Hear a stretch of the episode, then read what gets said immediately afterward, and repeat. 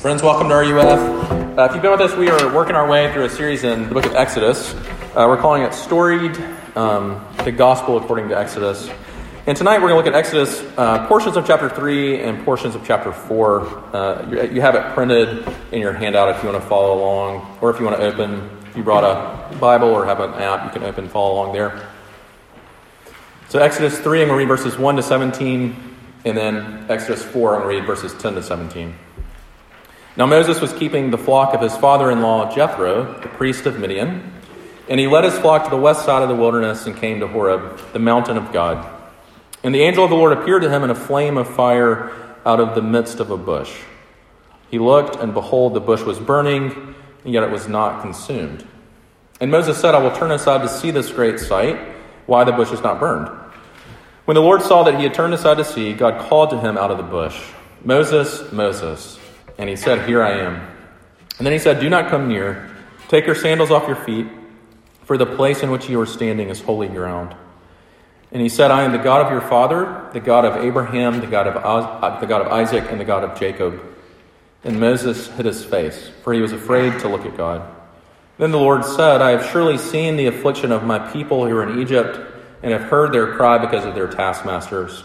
I know their sufferings, and I have come down to deliver them out of the hand of the Egyptians, and to bring them up out of that land to a good and broad land, a land flowing with milk and honey and to the, to the place of the Canaanites, the Hittites, the Amorites, the Perizzites, the Hivites, and the Jebusites. And now, behold, the cry of the people of Israel has come to me, and I have also seen the oppression with which the, Egyptian, the Egyptians oppress them. Come, I will send you to Pharaoh that you may bring my people, the children of Israel, out of Egypt. But Moses said to God, Who am I that I should go to Pharaoh and bring the children of, of Israel out of Egypt? He said, But I will be with you, and this shall be the sign for you that I have sent you. When you have brought the people out of Egypt, you shall serve God in this mountain. And then Moses said to God, If I come to the people of Israel and say to them, The God of your fathers has sent me to you, and they ask me, What is his name? What shall I say to them? God said to Moses, I am who I am. And he said, Say this to the people of Israel I am has sent me to you. God also said to Moses, Say this to the people of Israel The Lord, the God of your fathers, the God of Abraham, the God of Isaac, and the God of Jacob has sent me to you. This is my name forever, and thus I am to be remembered throughout all generations. Go and gather the elders of Israel together and say to them, The Lord, the God of your fathers, the God of Abraham, of Isaac, and of Jacob, has appeared to me, saying, I have observed you and what has been done to you in Egypt. And I promise that I will bring you up out of the affliction of Egypt to the land of the Canaanites, the Hittites, the Amorites, the Perizzites, the Hivites, and the Jebusites, a land flowing with milk and honey. Skip down to chapter 4, verse 10. But Moses said to the Lord, O my Lord, I am not eloquent, either in the past or since you have spoken to your servant, but I am slow of speech and of tongue. And then the Lord said to him, Who has made man's mouth? Who makes him mute or deaf or seeing or blind? Is it not I, the Lord? Now therefore go, and I will be with your mouth and teach you what you shall speak. But Moses said, O my Lord, please send someone else. And then the anger of the Lord was kindled against Moses, and he said, Is there not Aaron, your brother, the Levite? I know that he can speak well. Behold, he is coming out to meet you, and when he sees you, he will be glad in his heart. You shall speak to him and put the words in his mouth, and I will be with your mouth and with his mouth, and I will teach you both what to do. He shall speak for you to the people, and he shall be your mouth, and you shall be as God to him. And take in your hand this staff with which you shall do the signs. I'm going to pray for us. I'm going to unpack this tonight. Let's pray first. Lord, we thank you for your word. We thank you that you are a God who loves to reveal yourself we thank you that you revealed yourself to Moses. Lord, we are here because you revealed yourself to Moses and worked redemption, starting bringing your people out of Egypt and eventually bringing your promised, the true and better Moses, Jesus, to us, Gentiles, that we might belong to your great family. And Lord, we thank you that you reveal yourself to us by your word and by your spirit, that we can know you, that you love to draw near to us, that we might know you as you truly are the one and true living God. And so, Lord, I pray tonight as we wrestle with this text, as we look at it, as we study it, would you meet us in this place? Would you reveal yourself to us in all of your glory and all of your holiness and all of your power and in all of your grace? We pray these things through, Lord, uh, through, through the Lord Christ in his name. Amen. So, the way that we've been approaching this series is we've said Exodus, why we're doing Exodus, is Exodus is basically the story of salvation in a nutshell. And we've talked about, if you heard that first week, it's got four movements slavery, rescue, wilderness, and the promised land. And if you belong to Jesus, that is your story. Jesus rescued you from your slavery to sin. He is journeying with you in the wilderness that can be life in a fallen world uh, as a fallen sinner. And he has promised to take you. Jesus has said to us, He's gone forth in the new heavens and the new earth. He's already at the right hand of God, and He's preparing a place for us.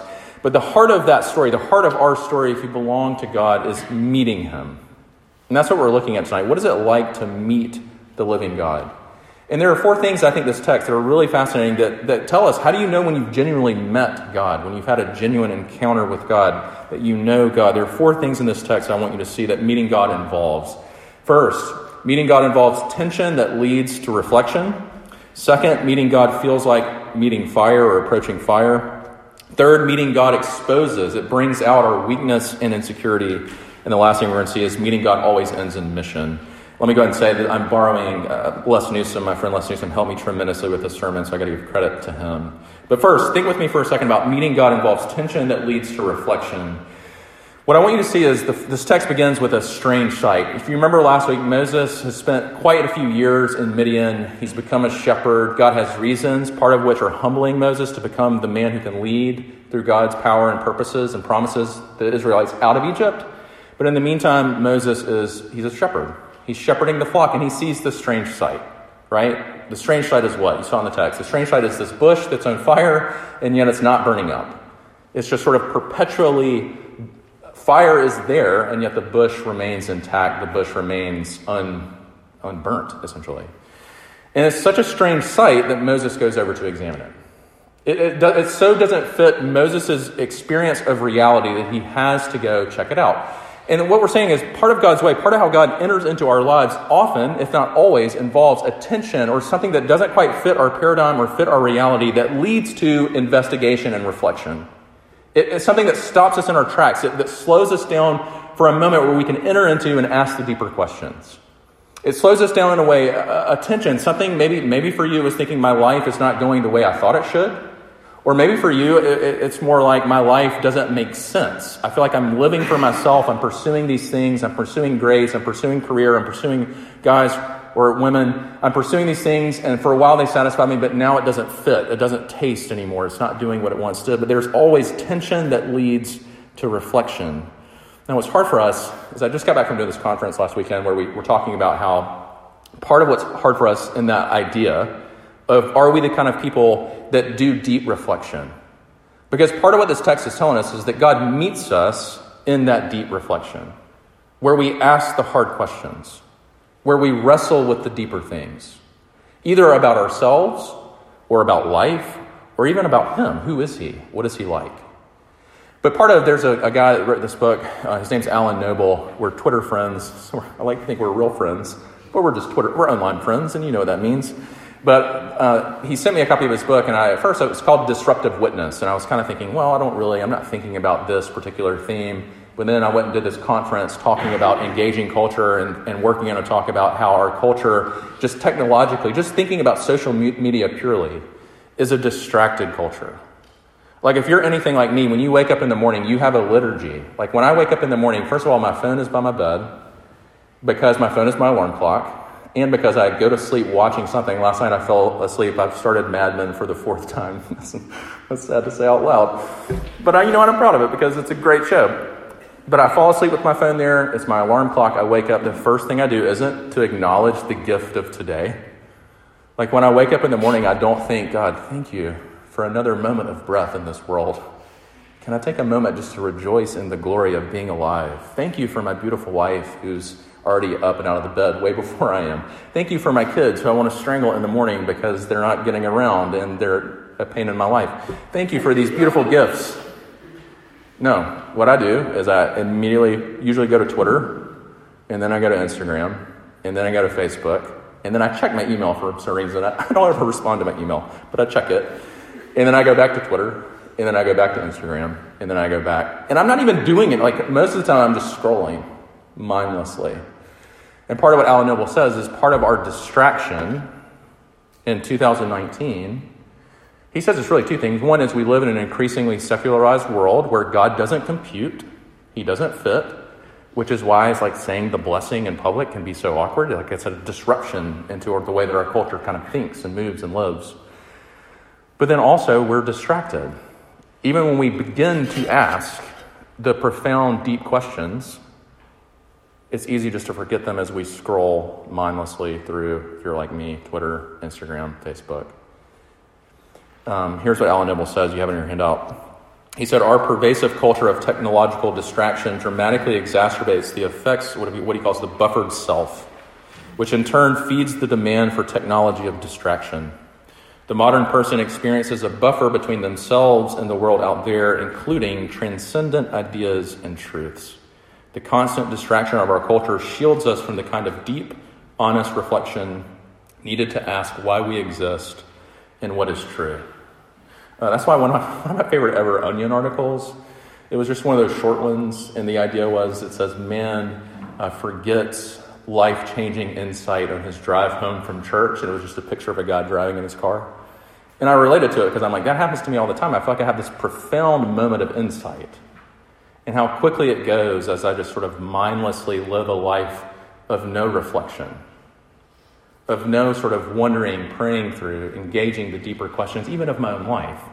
I had a moment in counseling last week or two weeks ago, right before this conference, and I was processing with my counselor, and we were processing a moment that I've had with my dad this last month, and just processing my dad's story. A lot of you, I've shared a lot about that. He left home. If you don't know that story, he left home when I was 12. It's a big part of my life, big part of my wound. A lot of us have father wounds. And so I'm processing this moment, and she, she asked me a question that just made me just, it just snuck. You know, sometimes someone will ask you a question, and it sneaks up in you in such a way where you just, you just start, you just lose it. And she asked me one of those questions, and I was just losing it. And I was embarrassed, you know, it's embarrassing sometimes. Like, counseling's the place. This is why I'm very pro counseling. Is I mean, she was crying with me. I mean, she met my tears with tears, which was amazing. But I'm crying, I'm crying, and then I sort of tell me, I'm going to stop crying. And she's with me, she's asking questions, and she says, Can I ask you a, a question about that moment that just happened? She said, Why did you just pop out of your pain? You were in your pain, and you were feeling it, and then it got too much, and it felt like you just popped out. And I think part of what part of what God is doing, part of what God does in our lives is He brings tensions. He brings things that, that were meant to really wrestle with him about. And that's part of what knowing him means. This is how he introduces himself to Moses. It's a, it's a thing that he can't that doesn't compute, that invites Moses in. And can I say to you, if you're not a Christian, he's doing that. Like part of how, you know, when I see God's work in students, part of what happens usually is a life begins to fall apart, and then you start asking the questions. It can be a breakup, it can be a family divorce, it can be a death. Oftentimes, God uses something painful, especially was what C.S. Lewis called God's megaphone to wake us up to the deeper realities of what it means to know Him. But if you know Him, part of, can I say, the work of God in your life is to continue invite to continue to invite you into those deeper questions that are painful. Because the question I've been asking myself is, why do I pop out of my pain? Because I don't want to go there. And yet God is saying, but that's where I am. I'm in the deep the deep stuff, the deep questions, the, the tensions that lead to reflection and investigation. So, first, meeting God involves tension leading to reflection. Second, meeting God feels like approaching fire. It feels like meeting fire. Here's what I mean by that fire, when you think about it. On the one hand, fire has this beautiful ability to invite, draw us in. Like, I, I still, as a general rule, believe if you want guys to open up, do a fire pit and just, you can stare into that fire and things just start coming out, right? Like this moment happened for me a few years ago. I was with friends, and we're like good friends, best friends even. But it's hard sometimes, with, even with best friends, to talk about the real stuff, to talk about the hard stuff. But we built a fire in my backyard. We're sitting around that thing, and I'm telling you, like things just started coming out. I mean, I'm talking like deep, hard things around this fire. Fire can be, on the one hand, very intimate. That's why one of my favorite things to do with my family is to get, use our fireplace when it gets just cold enough in Columbia, build a fire, and just sit by it and enjoy the intimacy and the warmth of it. And the one hand, fire is inviting. That's why God, throughout Scripture, one of the things He refers to Himself as, as a consuming fire. And part of that, part of what that means is, is the, the, the, the intimacy of fire drawing you in, bringing you in, drawing you out. But on the other hand, fire is uncontrollable. Fire has incredible power that you can't contain, that I can't contain. Power to destroy, power to shape things, power to change things. Um, I think about um, another way to say it is this uncontrollable. And part of what meeting God, part of how you know you've met God is not just the warmth of intimacy, He's drawn you to Himself, but part of how you know you've met the real and living God is you know you can't control Him. You know you can't manipulate Him. He is far beyond your ability to control or manipulate. I love the way that Anne Lamott, she, she, likes to say that you know that you've made God in your image when, you, when God hates all the same people you do. Because that's one of the questions. How do you know you've, you've tried to control or manipulate God? Three things. One, just what I said. If God hates all the same people you do, you know you've made God in your own image. Two, if God hates others' sins more than he hates your sins, if you think God hates porn more than he hates pride, if you think he hates drunkenness more than he hates greed, if you think he, he hates sleeping around more than he hates self righteousness, you might have made God in your own image. If he hates other sins more than your own, the third thing, as I was thinking about it, is if God can't ever tell you no, if God can't ever disappoint you, if God can't ever hear your prayers in an intimate way and say, no, we're not doing that, then you might have a God made in your own image.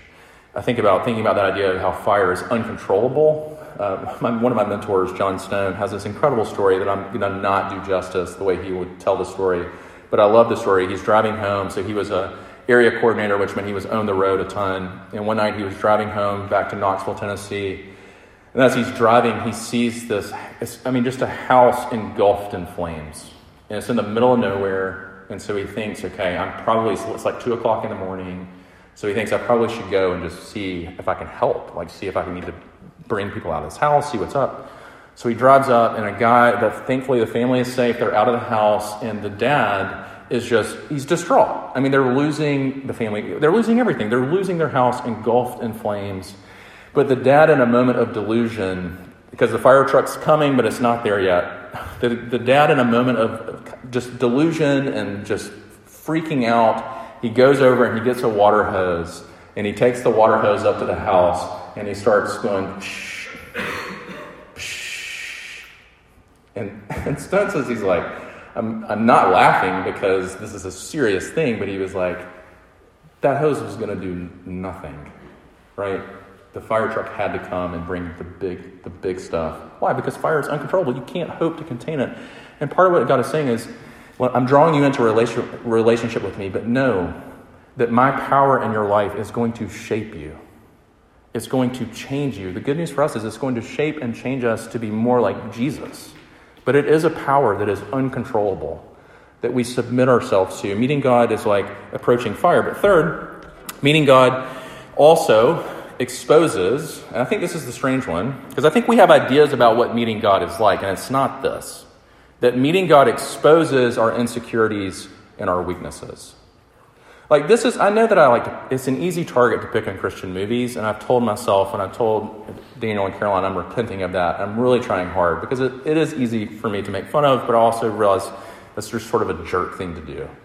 But can I just say, one of my, one of my frustrations with a lot of um, Christian films is that it, it makes meeting God seem too easy. It makes meeting God seem like you meet God and then your life is okay. You meet God and then you win the game, the game and you get a nice new truck and you're on the daddy team. Like that you basically that, that anytime you that when God gets involved in your life, he makes it easier. And can I say that's not how this text goes? Moses meets God, and as soon as he does, he's like Isaiah in Isaiah chapter 6. The first thing he notices, he's like Peter in the boat with Jesus the first thing you notice when you come up against the living God is how flawed and weak and sinful and insecure we are. So the way Isaiah says it is, woe, woe to me, woe is me, because I am a man of unclean lips. The way, to, the way Peter says it is, Depart from me, Jesus, for I am a sinful man. And the way Moses does it, he actually says seven, he gives God seven reasons. Seven reasons in chapter 3, 4, and 5 and 6. Seven reasons why he's not God's man. Here they are, real quickly. First, he says, what we call lack of fitness. He says to God, Who am I that I should go? in chapter 3. Second, he's lack of words. What, what am I going to say? He says. What shall I say to them in chapter 3? Third is lack of authority. He basically says, They will not believe me. Who am I that they would believe me? He says in chapter 4. Fourth, lack of power of speech. Moses was deeply insecure about his ability to speak, to be eloquent. He says in verse in the chapter 4, I am not eloquent. Lack of adaptability. He says again in verse 4, Send by whom thou wilt send. I'm not sure I can adapt and do this thing that you're asking. Six is lack of success. He says in chapter 5, after he first approaches them, Neither have you delivered your people. And he's saying this thing's not going well. And then the seventh thing he says is what we could just call lack of acceptance. He says in chapter 6, The children of Israel have not listened to me.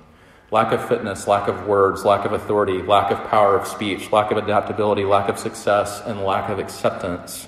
And kind of just say, maybe you feel that. Maybe you feel like, how could God possibly use me in RUF? Maybe you feel like, how could God possibly use me on this campus? How could He possibly use me for His kingdom? How could He possibly use me in ministry? And then think about the laundry list that you have.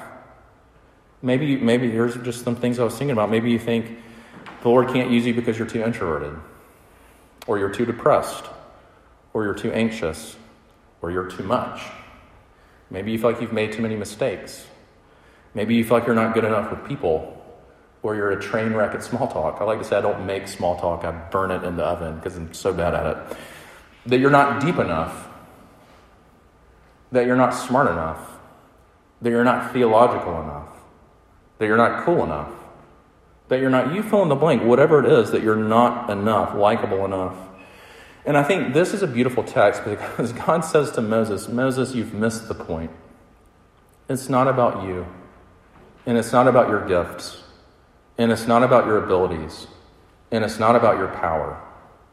It's about me. In fact, we read in chapter 3, he says, I am delivering my people. And I am, you are the instrument you are the person I am choosing to work in and through. And the thing that we need to wrestle with is, you know, when Peter is writing First Peter, he says we are a, a priesthood of saints, which means if you belong to Jesus, you are called to ministry. It doesn't mean you're called to big end ministry, but it does mean you're called to be ministry minded. You're called to be, in a sense, following, like Moses, this mission of rescuing people from slavery of, of testifying to why who Jesus is and what Jesus promises in his coming and by his cross and resurrection. I've always loved the way Martin Luther said it. He put it really well. You've probably heard it before. He said, We're simply beggars telling other beggars where we can find bread. That's all we're doing, and that's all Moses is doing here. I like the way one commentator says it. It's not on your handout, listen to what he says. He says, This exchange between Moses and Yahweh gets at the heart of Moses' repeated attempts to extricate himself from God's call. Moses seems to resist God's call because he assumes that he is playing the central role in the deliverance of the Israelites, whom God calls my, my people. What Moses does not yet understand is that God cares more about Israel's deliverance than he does.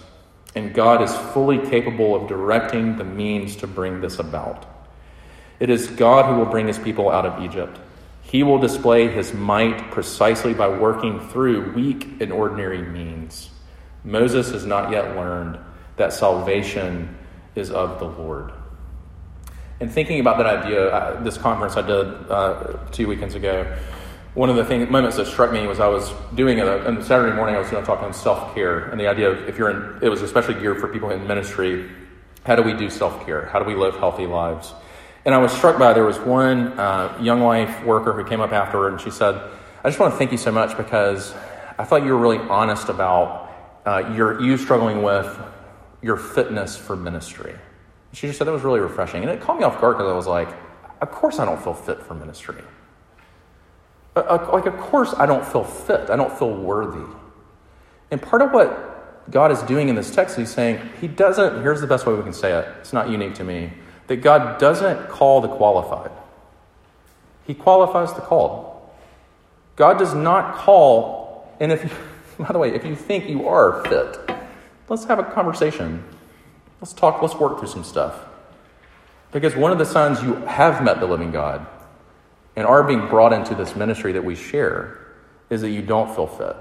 You don't feel called. You can relate to Moses here. And, and this is where we have to see that this is where we turn to Jesus. Because here's what this text is saying is Jesus, if we think about it, if we run this text through what we know about Jesus, we can say it like this Jesus is really the true, he's the true and better burning bush. Think about what we celebrate at Christmas. Work with me for a second here. What we celebrate at Christmas is we celebrate this idea of a child, a baby, being the great I am. In fact, when Jesus takes that name to himself in John 8, he pisses all kinds of people off. Why? Because there is an incredible paradox in a man who laughs and eats and weeps and sleeps, being the great I am, the one who depends on no one and nothing, who is pure power and holiness. And this burning bush of who is Jesus and then we could also say this burning bush of what Jesus' mission was dying on a cross, God crucified out of love for sinners. That is a burning bush if there ever was one. A holy God, not judging and sending sinners to hell, but drawing near and dying the death that you and I deserve to die and living the life that you and I could never live. This is a burning bush, that the cross drawing us in. What kind of a God would love us like this? And the point is that we're, what, what God is doing with Moses is he's saying, Moses, you're looking at yourself I want you to keep your eyes on me. Moses, you are, you are looking at yourself, and yes, of course, you are full of weakness and sin and insecurity. And can I just invite you to keep your eyes on me and who I am and what I can do and what I can promise? I love the way that Robert Murray M'Cheyne said it. He said, For every one look you take at yourself, take 10 looks to Christ because you're not enough. I love Brene Brown. it feels so wrong to critique her. But we're not enough. But Christ is. And you and Christ are enough. And Christ in you is enough. But the whole thing is to move from looking at ourselves to fixing our eyes on Jesus. That's the last thing I want you to see is meeting God always ends in mission. Meeting God always ends in mission. It's a simple point. I'll close with this. Here's the point I want to make. I think you and I think about experiencing God as ending in inspiration. Like if we're being honest, you're here tonight. I guess I'm I guess I'm here tonight too in a way. Where I just want to feel good. Like I want to preach this sermon and y'all be like, "Thank you. That was incredible." And I'm like, "Ah, I feel better about myself." And if you're being honest, you're probably here tonight, right? You want to hear some word that maybe just makes you feel better. Better about yourself, better about life, better about I don't know, better than you better than the way you walked into this room. And often what happens, well, I mean, if you're an RUF, you, you kind of know this, is often you don't leave this room feeling better. You might feel sadder or a little more depressed or just dealing, hopefully wrestling with yourself. I hope that. That's what I pray for, because then you can, you're ready to meet Jesus. Um, but I think the way I was thinking about it is Moses didn't leave this burning bush thinking, man, that was amazing. Now it's time for me to go do me. I'm going to do me some Moses, Moses time. Like he left this bush with this mission, with the mission of Yahweh, which is why he's so scared. And he should be, and we should be. And yet, Yahweh gave him the courage he needed. And in that sense, I know we need inspiration. We need inspiration for the mission, but what I want you to see is I think sometimes we lose sight of the mission. And we just want the inspiration. And I think this is really this is a question I think we should wrestle with. I should wrestle with, you should wrestle with. Is that we lost sight of the mission. There's a way of doing Christianity where it really is about you and it really is about me. Or are we marveling in the grace of Jesus, being changed by the grace of Jesus, so that we can go love the people that Jesus loves? So that we can go be part of the delivery and the rescue that God intends in their lives, and we just get to be a part of it. And it's beautiful. Let's pray. Uh, Lord, we thank you for this text. We thank you for the way that you meet us. Would you continue to meet us in these ways and more? Help us to wrestle with the deep questions. Lord, I pray that even tonight and this week, you would give us moments in the busyness of studying and hanging out, all the good things that we get to do, just to reflect with you and the things you want to do in our lives and the questions you're asking. I pray too, Lord, that we would never be those who try to manipulate you, but that we would bow to your holiness and want to be more conformed and be like Jesus Lord, I pray that you would be the one who is reminding us that belong that we are not enough, but that because we belong to you, you are enough, and you have made us enough in Christ. And when we trust you with our weaknesses and our insecurities, and Lord, I pray too that you would invite us and lead us and give us courage to follow you into your mission on our campus and in this world, the healing of our campus and the healing of this world. That's the mission. And we pray that you would help us and, and do all these things in us. We pray these things in Jesus' name. Amen. Please stand and sing the doxology with me.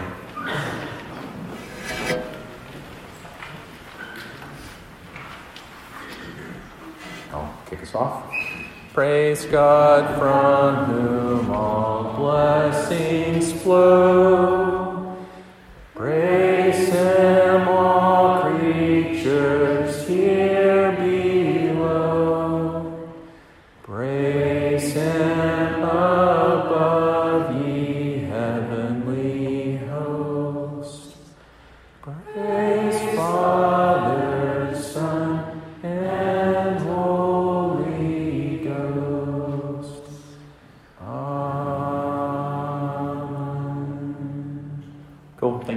For coming. See you next week.